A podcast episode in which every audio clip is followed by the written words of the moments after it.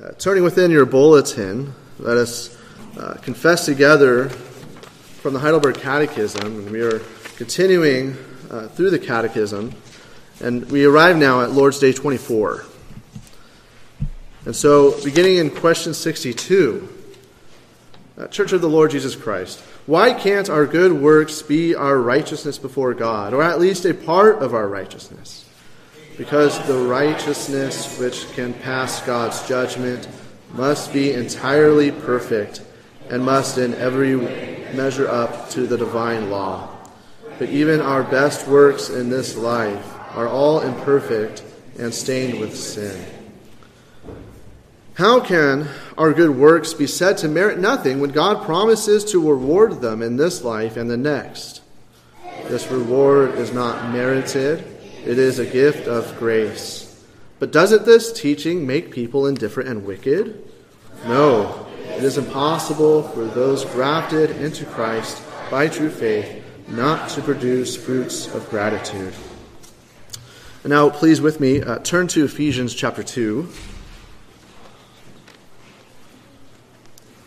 Ephesians chapter 2. We will read the first 10 verses.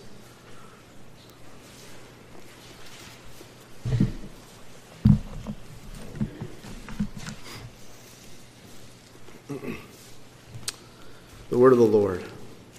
And you were dead in the trespasses and sins in which you once walked, following the course of this world, following the prince of the power of the air, the spirit that is now at work in the sons of disobedience, among whom we all once lived in the passions of our flesh, carrying out the desires of the body and the mind, and were by nature children of wrath, like the rest of mankind. But God, being rich in mercy because of the great love with which He loved us, even when we were dead in our trespasses, made us alive together with Christ. By grace you have been saved. And raised us up with Him and seated us with Him in the heavenly places in Christ Jesus, so that in the coming ages He might show the immeasurable riches of His grace and kindness toward us in Christ Jesus. For by grace you have been saved through faith, and this is not your own doing, it is the gift of God, not a result of works, so that no one may boast. For we are his workmanship, created in Christ Jesus for good works, which God prepared beforehand that we should walk in them. And thus far, the reading of God's holy word. Last words. The phrase might call to your mind perhaps your favorite action movie. Uh, the villain, he has the good guy cornered, and just before he's about to deliver the final and decisive blow, he strangely pauses and he says, Any last words? And somehow the good guy finds a way to get out of this situation. He overcomes and saves the day.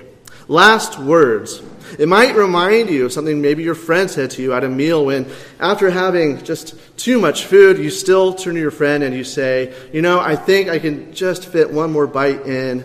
And your friend says, Famous last words. Last words. In all seriousness, I think it's worth considering them. They are those final words and thoughts that come to a person's mind and they utter just before their life ends. Nothing quite reveals a person's character, their longings and hopes, their fears and their regrets, quite like those last words. It's those words that reflect who that person is and what their priorities really are. We could think, for example, the last words of Fred Rogers, whom you may know as Mr. Rogers. At the end of his life, a life that, according to all kinds of worldly standards was as good and as kind, as loving uh, as they come, well, at the end of his life, he turned to his wife and he asked her, Do you think I'm a sheep? He wasn't asking if she thought he was one of those who are easily manipulated, like somebody who just goes along with the crowd, like one of the sheeple. He was referring to Jesus' parable of the sheep and the goats. Upon his return, Jesus will judge all people and will determine who his sheep are and who are the goats. To the sheep, Christ will say, Come, you who are blessed by my Father, inherit the kingdom prepared for you from the foundation of the world. But to the goats, he will say, Depart from me, you cursed, into the eternal fire prepared for the devil and his angels. Mr. Rogers, kind, compassionate, patient, and gentle, at the end of his life, he worried that he might not be a sheep. And we might be inclined here to say that Mr. Rogers, he probably lacked assurance because he didn't believe in justification by faith alone. But it actually does not infrequently happen that a minister, a minister who, after a long and faithful ministry of proclaiming the gospel of a full and free salvation for those who are in Christ Jesus through faith alone, for a minister when he's at the bedside of a dying Christian, one of his faithful church members, in fact, that the Christian turns to him and he says, Well, I hope that I did enough. I hope I did enough. This man, he doesn't mean, I hope that there is nothing I've left undone. I hope my affairs are all in order. He's saying that I hope that I've done enough to be accepted by God. I hope I've done enough to be able to get into heaven. Well, what will you say?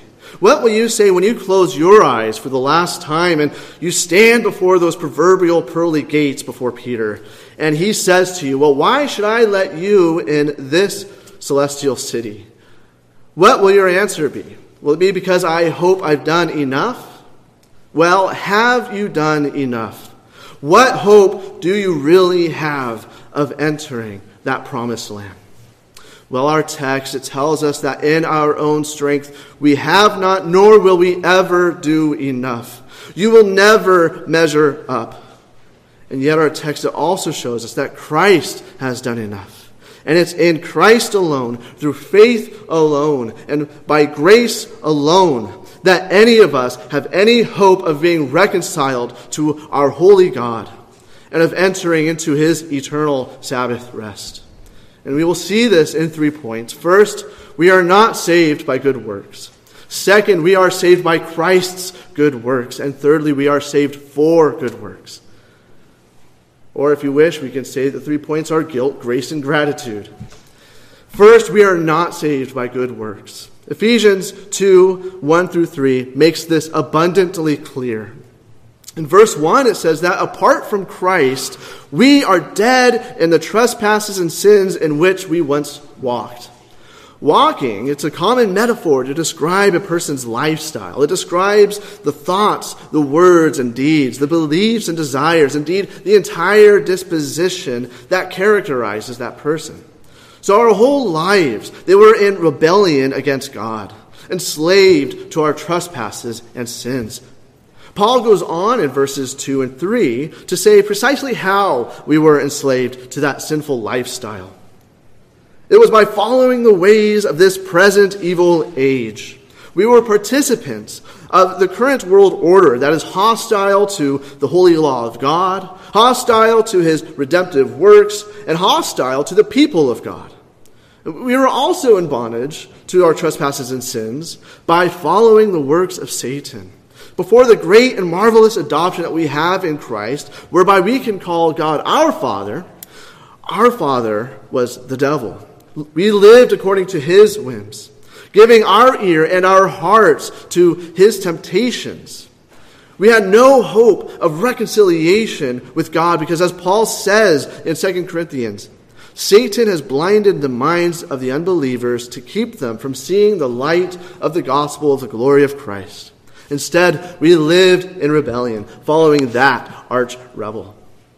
And we were enslaved to our trespasses and sins by living according to the passions of the flesh. Our very nature was fallen, it was inclined toward all evil. And as Jesus has said, whoever commits sin is a slave of sin. Our corrupt and sinful nature, then, it drew us toward all kinds of aversions. We were living for our own pleasures, like those Epicureans, living for our own lusts. In other words, we were of the world, the flesh, and the devil. And for this reason, we were by nature, Paul says, children of wrath, inherently doomed to condemnation.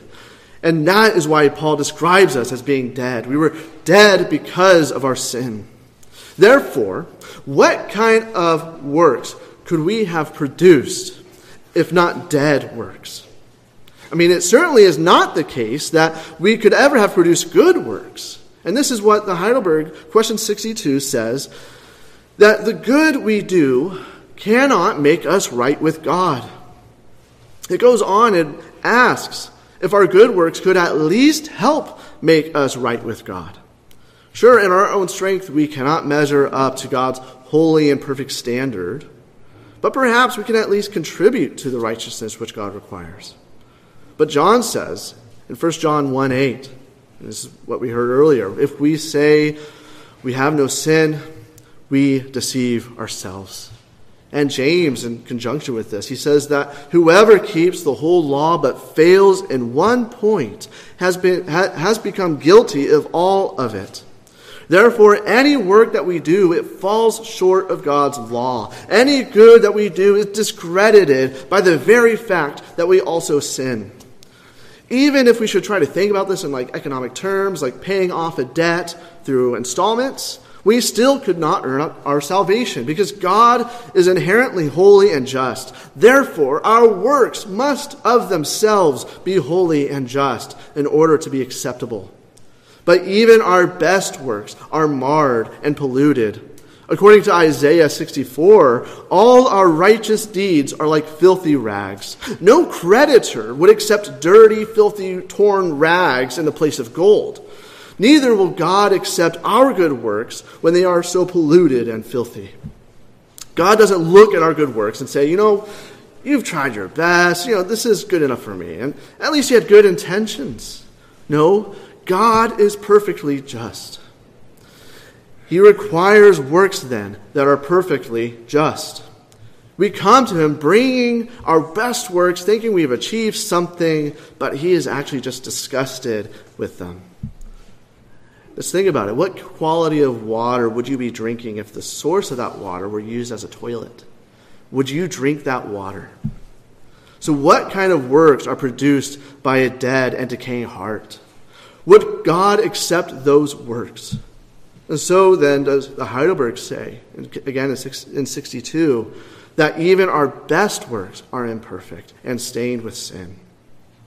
If you think that maybe at least we're enabled by grace to keep God's law, well, Paul's rebuttal is decisive. According to Romans 7, the corruption of sin still clings to us. He says, Nothing good dwells in me. And he's saying this even as a Christian. For I desire to do what is right, but not the ability to, to carry it out. For I do not do the good I want, but the evil I do not want is what I keep on doing. And so he concludes Wretched man that I am, who will deliver me from this body of death?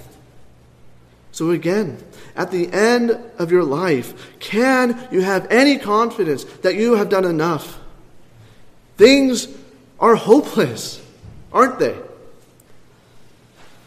And yet, just after Paul seems to have given in to sin driven despair, he suddenly proclaims, there is therefore now no condemnation for those who are in Christ Jesus.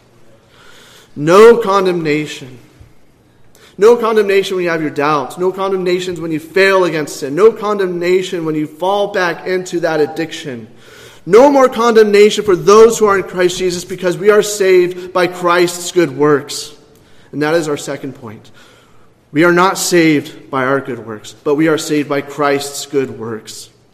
Now, this is what we considered last week in Lord's Day 23. Uh, I recommend going back and listening to what Pastor Danny said there. But recall that last week we considered question 60. And as Pastor Danny pointed out, this is one of those great questions of the Heidelberg Catechism. It's one of those questions we should memorize. In asking how we are right with God, how we are justified before this holy God, it says, and listen closely to this only by true faith in Jesus Christ. Even though my conscience accuses me of having grievously sinned against all God's commandments, of never having kept any of them, and of still being inclined toward all evil, nevertheless, without any merit of my own, out of sheer grace, God grants and credits to me the perfect satisfaction, righteousness, and holiness of Christ, as if I had never sinned, nor had been a sinner, and as if I had been perfectly obedient, as Christ was obedient for me, if I only accept this gift with a believing heart. So we move on from this clear and robust definition of justification to Lord's Day 24. And we move on to Lord's Day 24 because justification by faith alone is actually really hard to accept. As sweet and as good as that doctrine is, it goes against our natural disposition. We know by our nature that God requires our good works. We know by nature that heaven must be earned. And that's why we try to contribute to our salvation by our own good works. And we even fall short and sin, we still try to atone for ourselves, trying to make up for what we lack because we know by nature that God requires perfection. This is something that uh, Pastor was hinting at just in the last service when he read from Romans 1. God, his righteousness has been revealed from, uh, from heaven he requires righteousness. And we know in our hearts, we know because we're made in the image of God after his likeness, that that is what he requires of us. And so we try to, to, try to deliver, we try to provide those good works. And yet we know, just by looking at that first point we considered, that we fail. But the gospel, it is surprising. It's even unnatural. It catches us off guard.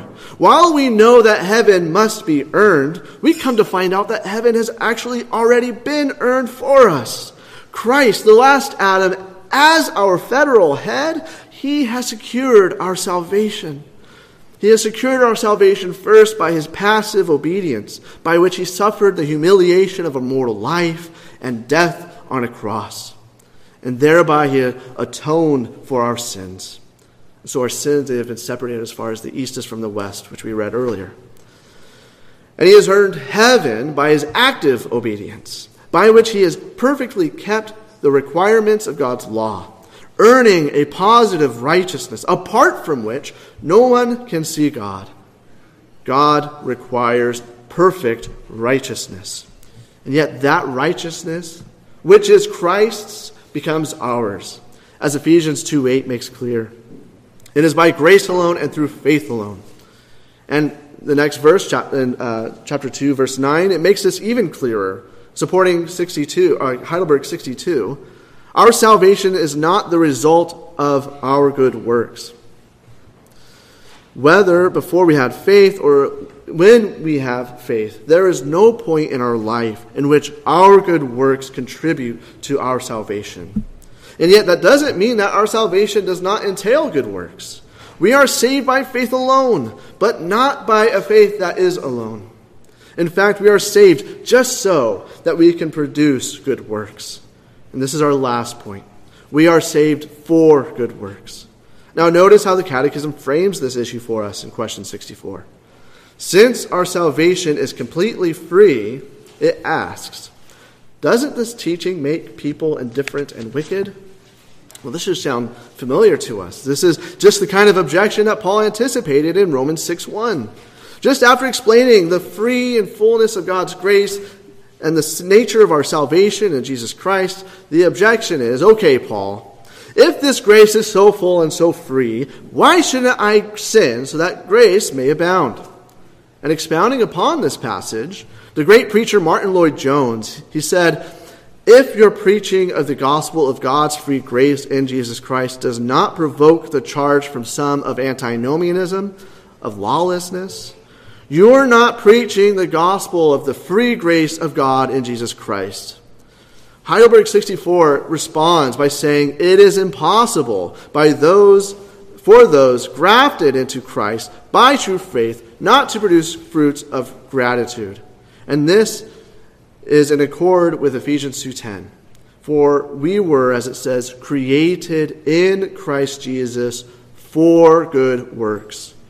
Notice that we are in Christ Jesus. According to John 15:5, we bear fruit through our union with Christ.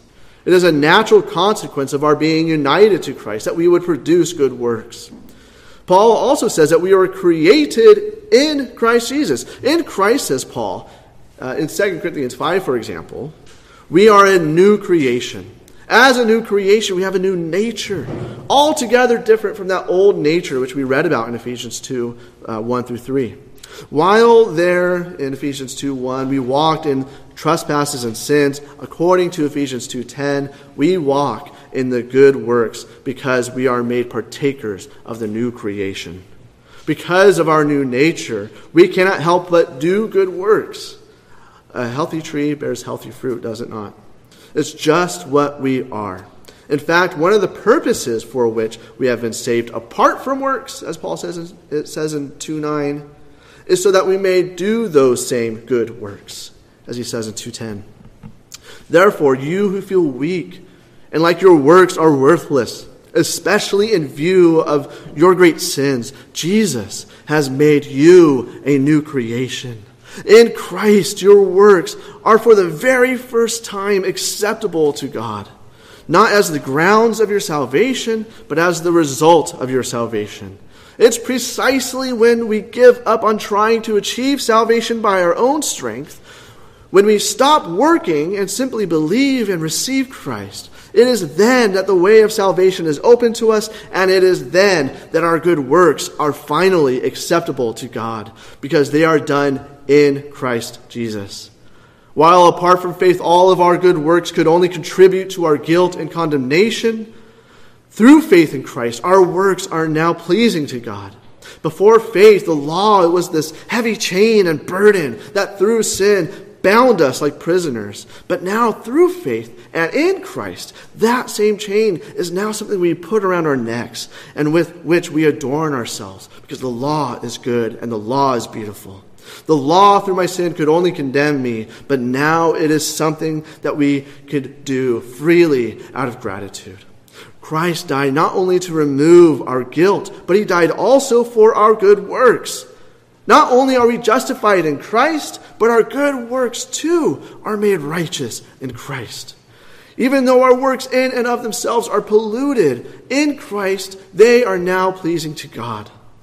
And therefore, beloved, in conclusion, we why do we say that we are saved in Christ alone, by grace alone, and through faith alone? That great Reformation saying of the five solas. How do we say that? Because when we try to add to our justification through our good works, we are functionally saying that Christ's work is insufficient. His work is lacking. We are saying that Jesus is not enough. And when we rely on ourselves, if we rely on ourselves at any point in our salvation, we are functionally rejecting Jesus. For as Paul says in Galatians, if righteousness were through the law, Christ died for no reason. By saying that there has to be something you do for your salvation, you are ultimately relying upon yourself and your own impotent works and rejecting that full and free gospel forgiveness that is in Christ alone, through faith alone, and by grace alone. Therefore, beloved, recognize and believe God's word for you today. This word from Ephesians, and, and, and consider how Lord's Day 24 summarizes that word. First of all, without faith, your works only condemn you. But through faith, not only are we, but so also are our works pleasing to God. True faith is productive of good works because it joins us to Christ in whom we are made new creations. And so at the end of your days, where will you place your confidence and hope? What will your last words be? Will they be, I hope I did enough? Will you worry whether you are a sheep?